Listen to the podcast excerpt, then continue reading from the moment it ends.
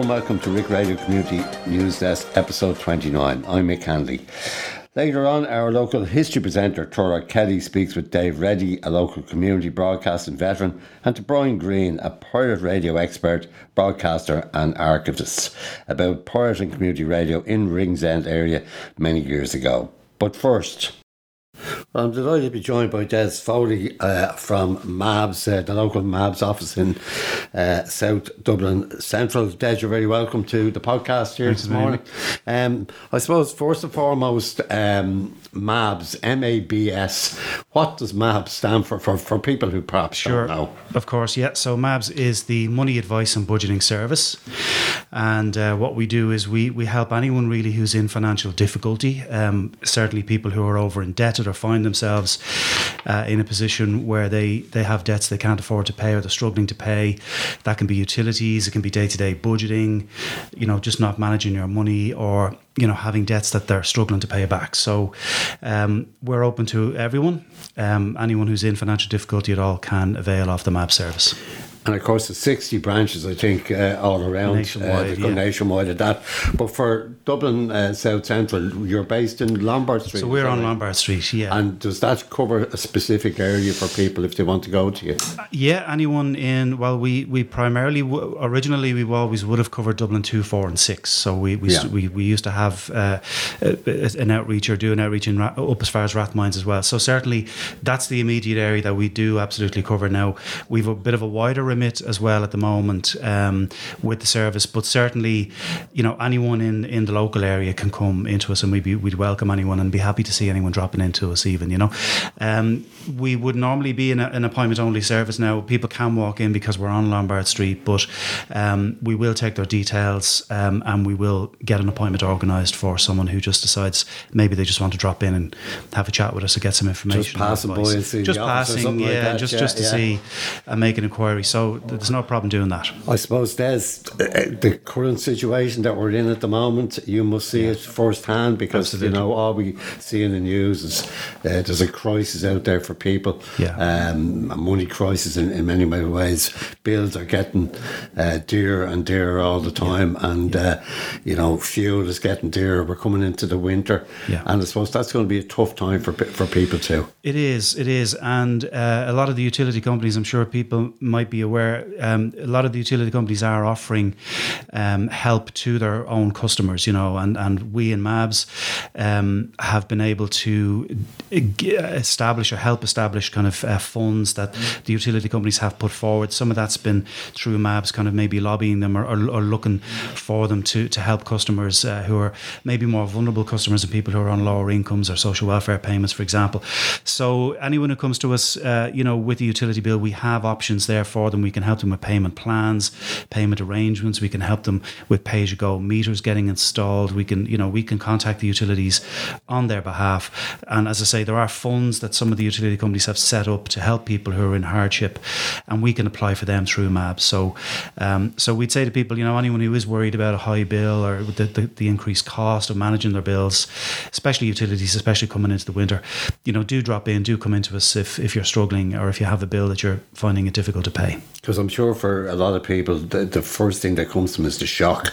You know, Absolutely. we, we, we've seen Yeah. 35, 40% Yeah, huge increase and then increases, yeah. going up again. And, and perhaps they just uh, frozen in many Yeah. ways, I would say, Yeah, that they yeah. don't realise, oh, I, I have only X amount uh, of Exactly. money. What am I going to do? Yeah. Uh, some people will probably hide, would they? Uh, and that sort Yeah, of thing. some people would- would What's your probably- advice to them? Yeah, no, absolutely. I mean, people, a a natural reaction would, be, if you- you know, would be to probably just put the bill to one side and say, "Look, I'll deal with that later," or, or "I'll see how I can manage that." Um, what we would say to people is, don't, you know, don't don't hide the bill away, or, or don't bury the head. You know, we would we would always say, "Look, you know, come and talk to us if you're worried, if you're not sure, if you do have a bill, for example, that you feel." Um, you know you might struggle with or isn't sustainable, uh, come and talk to us. We can talk to the utility company, as I say, on, on the customer's behalf. And there are plans, there are options. We can help get a payment plan, perhaps set up for somebody who might be in a situation like that. But we'd certainly say, don't ignore the issue. You know, whatever the bill is, it doesn't matter if it's if it's a credit card, if it's a loan, you know, utility bill, whatever it is. If if you're you know struggling with it or you're worried about it, um, don't don't um, ignore it. We would say come and talk to to us and uh, come and make an appointment and, and, sit down with ourselves. Mm, is that written off at times, or, or is in it some, usually just a plan put in place? Normally, it's a plan, and like I say, with with those hardship funds I was mentioning there, with the utilities, um, the, the, the utility companies themselves are applying um, basically a credit to the customer's account um, for for a certain amount or a specific amount, and, and we can apply um, for that. Um, Write offs can happen in certain situations, certain circumstances, depending. Um, there is now in, in Ireland, um, it, in, we, we do have an insolvency arrangements. There is the Insolvency Service of Ireland who are who are there. Um, MABs can apply for insolvency uh, arrangements on behalf of clients uh, who are in particular circumstances who may be eligible. Um, there is something called a debt relief notice, for example, under the insolvency legislation. Uh, we can apply for that on behalf of clients who are eligible for it, and there's a number of different kind of eligibility criteria. Um, but that would that would be a kind of a write off for someone who has a debt that they really can't afford to pay. Now you have to be in particular circumstances for that. But like I say, write offs don't happen generally um, too often. But we would always, and depending on the on the on the customer situation, uh, we would always be looking for the best available kind of uh, result you know, for somebody who is in difficulty. So whatever that may be, um, you know, we would do our best if there's a possibility of, of looking for a write off, and we have done that. Uh, we would do it for, for customers, for clients. Fantastic, yeah. I know you said at the, the, the start there that it, this is a, a, free service open to everybody. We are. I'm, ju- I'm just wondering, is it open to uh, companies as well as individuals? Well, not so much companies because we, we would deal with business debt insofar as, say, dealing with sole traders and people who um, whose who whose business debts maybe have become personal debts or are personal debts because they might be a sole trader, like a, a plumber or an electrician or a taxi mm-hmm. driver, for example, or whatever. Uh, businesses we, we wouldn't tend to deal with, although we can advise people who come to us, and we do have people coming to us, let's say, who would be directors maybe or who would have mm. be involved in a limited company. Um, we'd be able to give them advice as far as we can, but we're not experts really in, in that mm. area. But we may be able to signpost them, as they say, or uh, move them on to another organisation that might be able to to assist them. Sole traders are okay. Sole traders are absolutely okay yeah, because yeah. they're, as far as we're concerned, I mean, they're they're people who are working pretty much um, where their their debt, you know, is a personal debt by and large, really, you know. Absolutely. Um, I'm just wondering too. We've, we've we've spoken about the utilities going up as well. Yeah. At the same time, mortgage rates have gone up again, yeah. and this is something that hasn't uh, haven't gone up in, in many many years. So yeah. again, double whammy. Yeah, absolutely. And again, to say to people, you know, don't don't ignore that. And, and if you're, you know, if you're feeling a little bit overwhelmed or you're not too sure if you're going to be able to afford those payments when they go up, um, absolutely come and talk to us. I mean, certainly anyone who's, I mean, you don't you don't only have to be in arrears. I would say as well to come to MABS or behind in your payments. You can yeah. come to MABS before that even happens. And we would say to people, the, sooner you come to us, the better. You know, and and uh, there's never a wrong time as, as such anyway. But certainly, it helps if if you come to us us um, sooner rather than later and, and don't delay with, with, with, things. But yeah, certainly again, I mean, with mortgage rates, if someone is struggling, we can we can talk to the lender on their behalf. We can see. I mean, there are. Um, and and there have been for, for quite a long time with things like mortgage arrears resolution process and things like that that are in place. I know for for people who are maybe have in danger of falling into arrears or already are. Um, so there are again there there are options for people. There is help, and we would say, look, you know, come and talk to us sooner rather than later. Um, and we can always, if, if needs be, uh, we can talk to the lender uh, on behalf of a client as well. But certainly we can even just come in and someone can come in and talk to us and get advice from us directly, as I say, if they just want a bit of a steer or they're not too sure or they're or they're feeling a little bit sort of overwhelmed. Yeah, I was going to say it's it's not just all about the bad stuff as not well. There's plenty of, plenty of good stuff because I'm looking at your website. You also have managing money uh, and money tools as well. Can we you just explain yeah. a little bit about the, the money tools because I'm sure Absolutely. Uh, you don't have to be in debt, as you say. No, it's no. an opportunity for you to to, to manage what money you have. Absolutely, and and par, part of our work, uh, I mean, we are the money advice and budgeting service. Uh, the the mm. clue is in the title as well. So we do help people with day to day budgeting, with managing their own finances day to day, with keeping on top of um, organising their their finances, their income, and their expenditure. So that's a large part of what MABS was set up to do initially. Anyway, um, on our website, yeah, we there's a lot of information on the MABS. MABS.ie um, is the website. There's a lot of information up there, and uh, the tools that you mentioned. So there is a thing called a, a budgeting tool, um, which allows people to put in their own figures, um, do a budget basically online for themselves. It's a step by step kind of gu- process or guide on the website. When you go through it, it'll take you through each of the relevant sections. So it's very simple, very easy to understand. You don't have to be uh, a whiz, you know, with computers or, or anything like that. So, um, and it allows you to save down your information once you have put it all in. But it'll basically show you, based on the figures you put in, your income, your expenses, um, it'll kind of show you where you're at really financially, and mm-hmm. then you know what you, what steps you may need to take or what you might need to do. And there there are plenty of leaflets and and um, documents and things up on the website that you can read and print off and download, um, even on how to budget and various other uh, topics as well. You know, debt related or financial related topics. So it's a great resource. The website um, and it's updated a lot. It's updated all the time. So uh, it's worth having a look there as well, even just to get an overview. Um, and and there's pointers even on the website for someone who maybe might be thinking maybe I need to do a little bit or look at my finances. Maybe I'm not in difficulty yet. So the website is a very good port of call for someone who just wants to get an overview, maybe of well, what what do I need to do or what steps do might I need to take. Indeed. Um, you mentioned it's a free service. So how is MABS funded? Yeah, well, we're we're absolutely free. Um, we're we're a free, confidential, non-judgmental service, as we as we say. The funding uh, does come where we MABS is under the remit of the Citizens Information Board.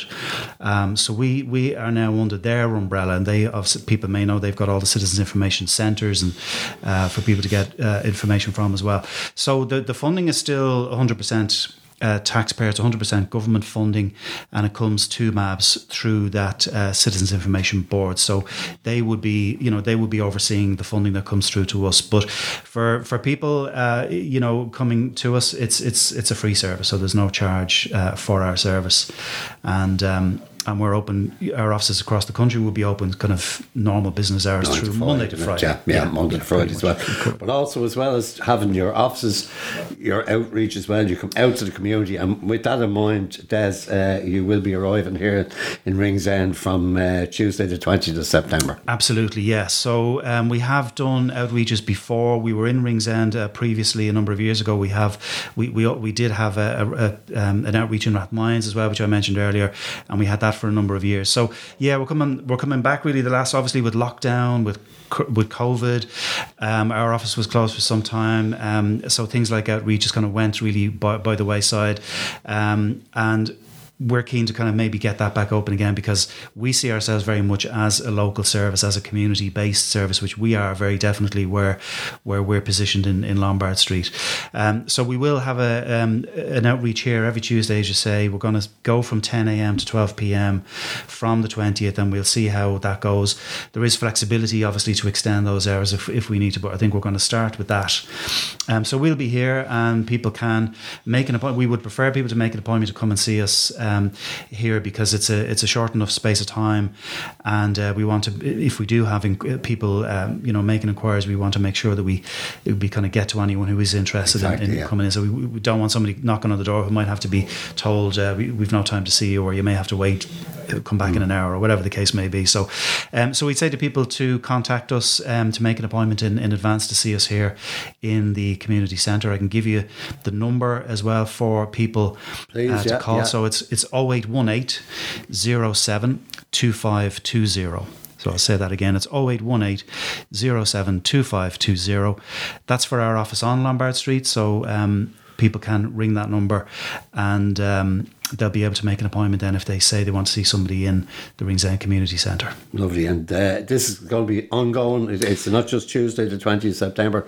Uh, it's going to be every 10 week. and 12. It's going to be every week. Every week, yeah. And like I say, you know, we'll we'll gauge how that's going uh, over the period. But um, initially, that's that's that's the, the, the time scale anyway. You know. What's your advice finally, Des? I suppose for people that you know are worrying, you know, and, and there's no doubt there is worry out there. Absolutely. You, you just see it in the papers the whole time or on news or whatever. What what would your advice for people who feel kind of, I suppose, frozen very much by Yeah. Debt that they have? Absolutely.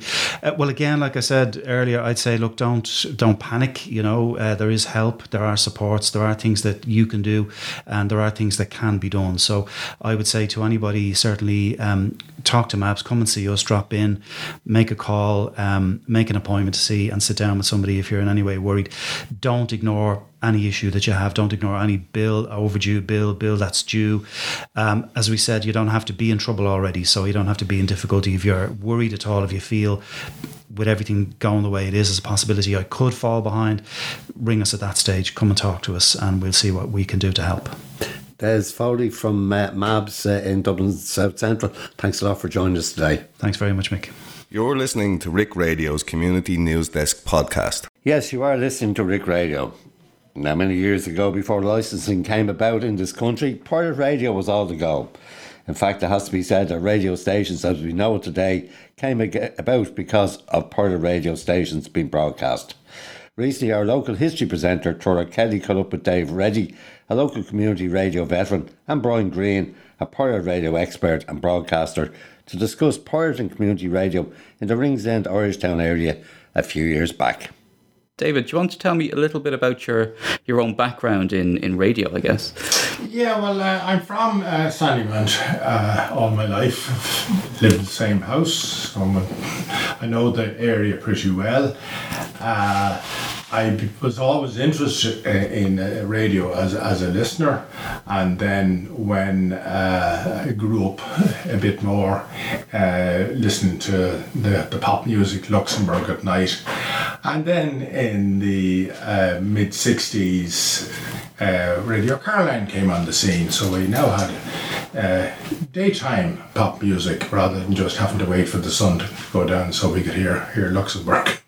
Uh, what was the, the huge appeal of, of those major pirates at those at that time? Uh, well, uh, there was not really. Uh, it was just young fella music, uh, and that was it. And then in the our own scene here in Ireland.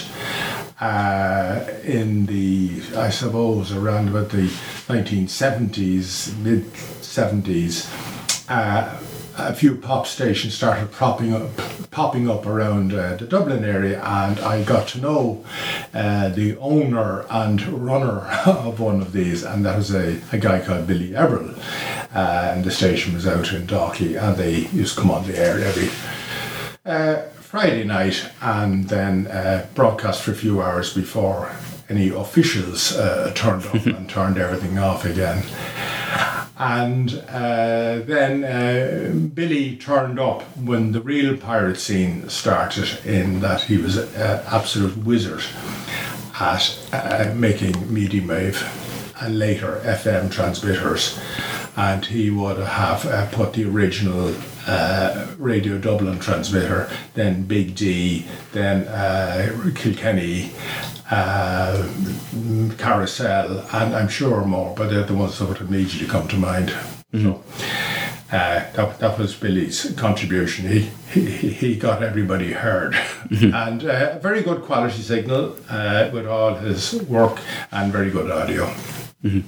And was there a like was that a social phenomenon? The the pirates at the time was it something you spoke about, say in, in the classroom or among your friends group, or was it simply something that you know you listened to in your in your bedroom of an evening? Yeah, well, these were daytime. The- You know, Oh, the- yeah, the- yeah, yeah. We, we now had a, uh, so it was like uh, I suppose you know you could ring up for requests and all that sort of thing, and there, the uh, DJs etc. Were, were talking about places and people that you know, whereas uh, RTE uh, by its nature has to cover for everybody. So the Dublin scene would have been quite, you know, a small contribution, but that's that's that's what they were there for. So it was uh, local radio was beginning to happen, and it was, it was great. It was very exciting. And then the station that I became involved with uh, would have been ARD. Uh, when my uh, firstborn John in 1979 uh, arrived uh, I actually, on the way to work out at the back of Dublin Airport, I would pass ARD's studio uh, up there at the top of Mountjoy Square in Belvedere Place. And uh, at that stage, I knew a couple of people in there just to talk to uh, over the phone. Uh, there would have been um, Mike Moran, who later became uh, Mike Maloney on uh, several stations. And uh, so anyway, I said, right, I, I could give you a dig out uh, if anybody wants to take requests and things like that and messages uh, on the breakfast show. I, I could be here at uh, maybe quarter past, half past seven on the way to work because I was up anyway. John made sure I was up. know. so that was agreed. And uh, the first morning I went in, I was meant to be helping Ian Dempsey. But when I arrived in, there was no Ian Dempsey because Ian and others had just been taken on by 2FM. and in Ian's place was a young fellow called Tony Gareth, who then eventually reappeared uh, as Gareth O'Callaghan and is still broadcasting away. So it was, it was great fun.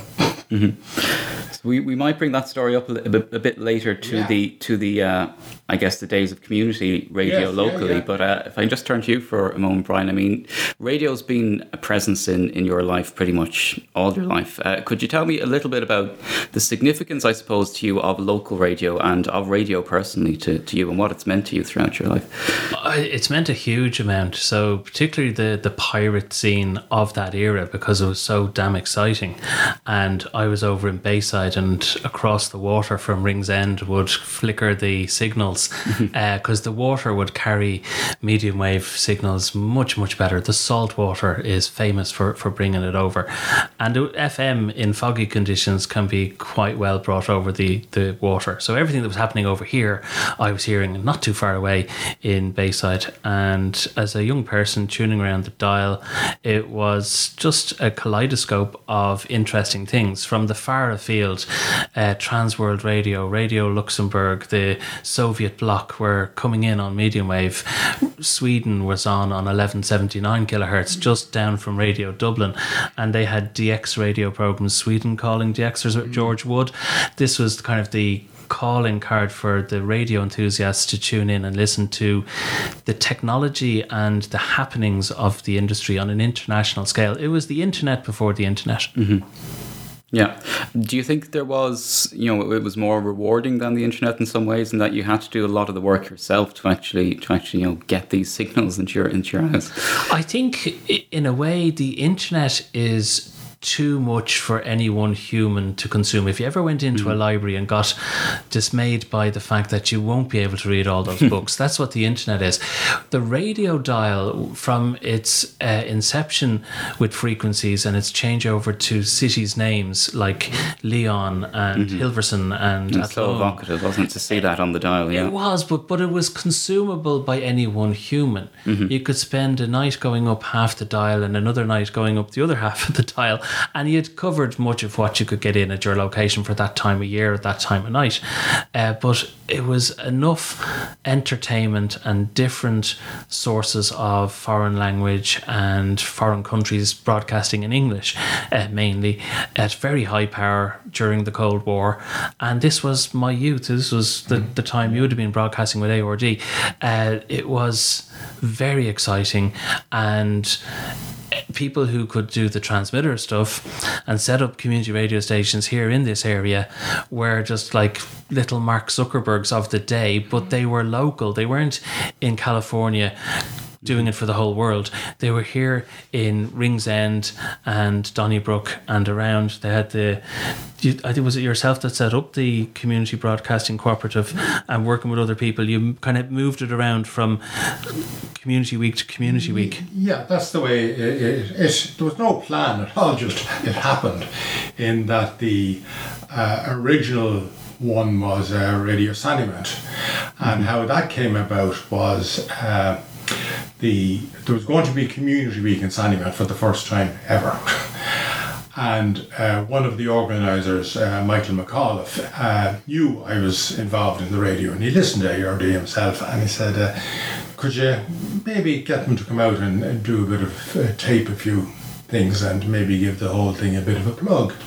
So yeah, that's great. Yeah, so yeah, I talked to the owners of uh, ARD, which would have been uh, Don Moore, Dave C, and uh, Paul Murphy at that stage, and uh, we went one better in that, uh, like all good organisations, there was a spare transmitter just in case uninvited guests or there was a Meltdown. a meltdown of some sort. There was a spare transmitter.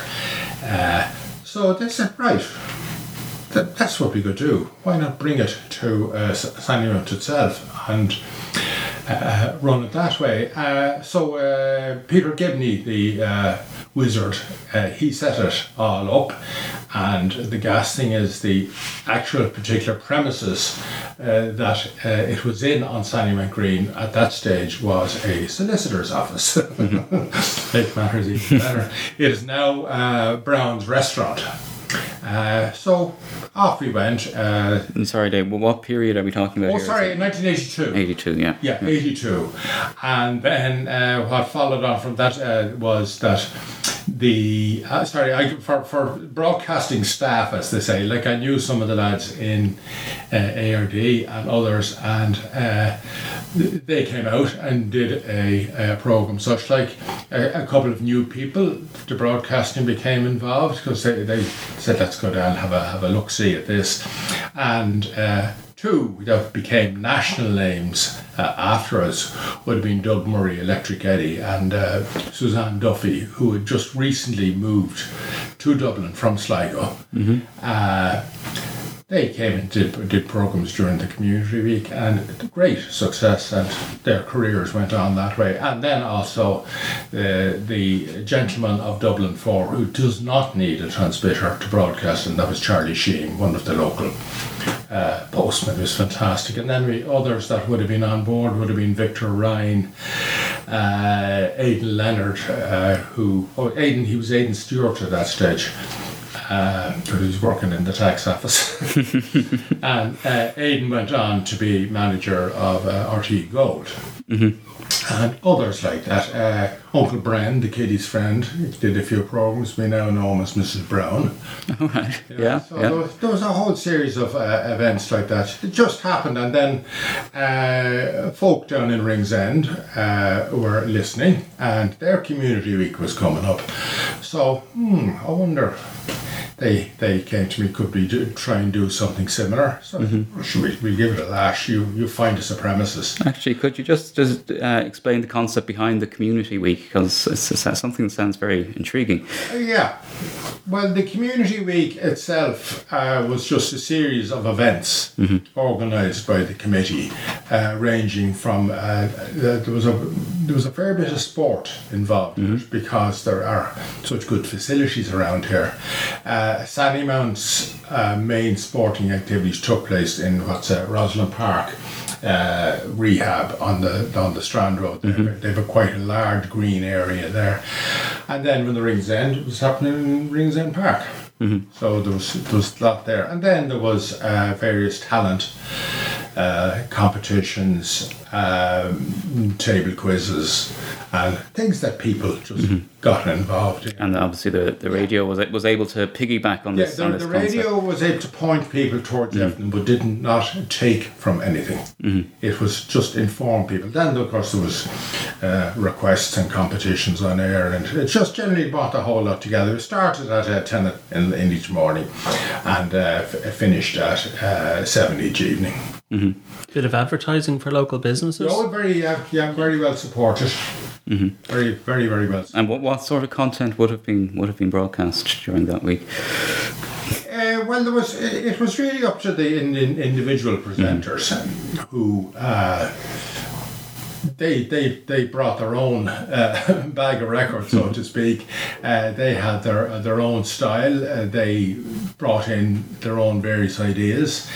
Um, but had one very good gentleman who did a little bit more serious side in interviewing uh, some of the local politicians and such like, like Ruairi Quinn, minister at the time, but it was all very interesting. Uh, a gent called John Murray, who uh, eventually went on to be uh, editor of the uh, Sunday Express. So he cut his, his teeth uh, uh, on the, the journalistic side. And was there a notable difference between, say, the, the content in Sandymount and Ringsend, or, or a different atmosphere, or anything notably different at all? I suppose uh, there was in that each area uh, had its own characters. Like I remember well at the, the first visits to Ringsend at uh, Lyrics Murphy. Of course, yeah, yeah. Very, very. Uh, You would have heard in our opening theme, in fact. Yes, Yeah. yes, yeah, yeah. That he, he was a very uh, popular uh, contributor and such like.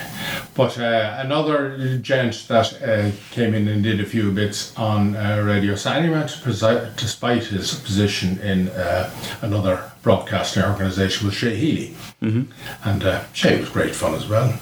And uh, we had uh, Chris Berg in as well, because Chris Berg's uh, uh, good lady wife um, I, I can't remember her Christian name now, but Morley is was her surname, and she's from John's Road, just beside uh, Sandymount Tower. So uh, yeah, Chris was in as well. And Wow, it was So it was- star-studded. it, it was open door, uh, and th- that's probably why it was successful. In that there was, if you wanted uh, access, come in, and Yeah. as long as it sounded good and entertaining. But there was no, uh, and we were very fortunate as well at the time in that uh, no local politicians or anything like that tried to uh, use it as a platform for anything. It- the ones that did speak, and many did, it, it was purely around the community community week itself and such like. Absolutely, it sounds like a It was very great. yeah. No, it sounds like yeah, a hugely enjoyable and hugely worthwhile it, was, form of it, was broadcasting. great, it was great fun. Yeah. That's what it was, you know. And then at Christmas, you would put on the CBC would put on Snowflake, would Yeah, they? yeah. it's- A snowflake was just an idea that some someone. But did it come from around this general location? Uh, no, uh, uh, Snowflake uh, was in uh, the first year was in the at one stage there was a record shop in, in in Sandymount, and uh, what is there now is there is a uh, a shop called Nourish just beside McAuliffe's. And sorry, just to explain to people, what we're talking about is a precursor to today's Christmas FM, in, in effect. Uh, I suppose it was, and again, it was just purely for fun, you know, because uh, it was different from the community because in that there wasn't actually anything major going on. Yeah. You know, continuous. There may be one or two things like a, a school's Christmas concert. Oh, sorry, I should have mentioned the schools were very, very uh, active uh, in our you know. Fantastic. Uh, we might just pick up on that again a bit later, but I was just going to ask you, Brian, that this kind of quasi-legal element that it had, where it would be acknowledged by you know politicians and so forth, but of course this was all technically unlicensed broadcasting. Uh, was that to you? Was there a bit of a, a frisson to that uh, when you were young, getting involved in it, or did you just want to get out in the airwaves? Of course, because the the clandestine semi semi illegal is it legal is it not uh, does make it a little bit more exciting and something as a magnet to attract you to it, uh, because you might have this kind of dialogue with your parents. Now, do do your homework. You won't pass the intercert listening to pirate radio, uh, and I suppose it, down through the years, parents have had these problems with Bebo and Facebook and now TikTok, and my parents in their youth might have had it with Jimmy Savile on Radio Luxembourg in the late 50s, early 60s. Uh, so it's always been kind of a, a counterculture uh, youth thing that it was playing the rock and roll of the day, be it the Beatles or uh, Elvis or in the 80s, I don't know, uh, Duran Duran or whatever was in the charts. And the youth would be attracted to that in a huge way. And me, like many youth, would be attracted to it. But I wasn't really listening for the music. It was more the idents, the imaging, the ad breaks, the personalities and the presenters, and the comings and goings of stations. Because of their nature, they would fire up for two weeks in the summer eh, over here. And you'd be excited by the fact that, that here's something that wasn't there two weeks ago and it won't be here in two weeks time. What is it? And you know you, you get the scarcity of it itself would make it attractive mm-hmm. Actually, something you might just both kick around for me a little bit. Like when people think about the pirates, they probably think about you know the super pirates and Nova and the kind of the glamour and the the pop music.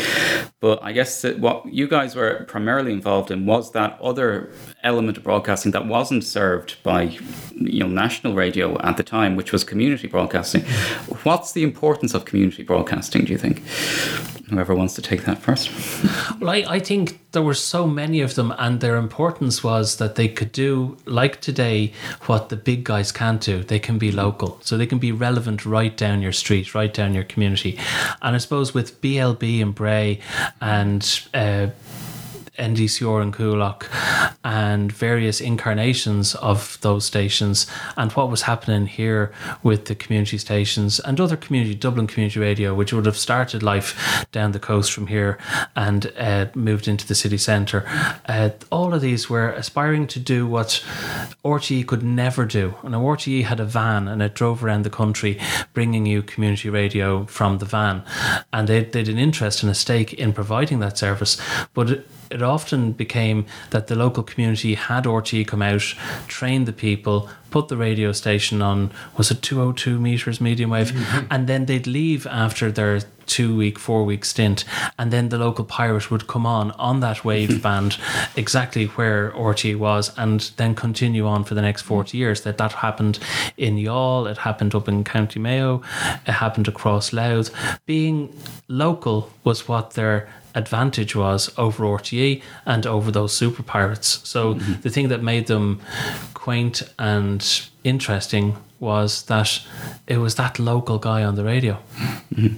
And David, the I suppose one of the one of the things about doing any kind of broadcasting or doing anything in the public sphere at all now is that you have more or less instant feedback on it. You know, people can be calling you names on the internet within within minutes of hearing it. Um, Yes, yeah. Did you get any? What was it harder to get feedback or to, to know how your broadcasts were being received in those days, or you know, were, were people stopping you on the street, or were you getting letters in, or anything like that? Yeah, well, we, we had a phone line uh, borrowed from, uh, uh, you know, some premises nearby for, for the duration of the community week. Uh, but there were so many events on that you would meet you would meet the listeners. You not only were you, you, you broadcasting, you're actually meeting them as well. And uh, yes, people would be dropping in requests because it was open door as well. They Yeah. weren't- weren't hidden away anywhere. Uh, like one year we were in the uh, front window of what is now Mario's restaurant on Sandymount Green, so you, you couldn't get any more.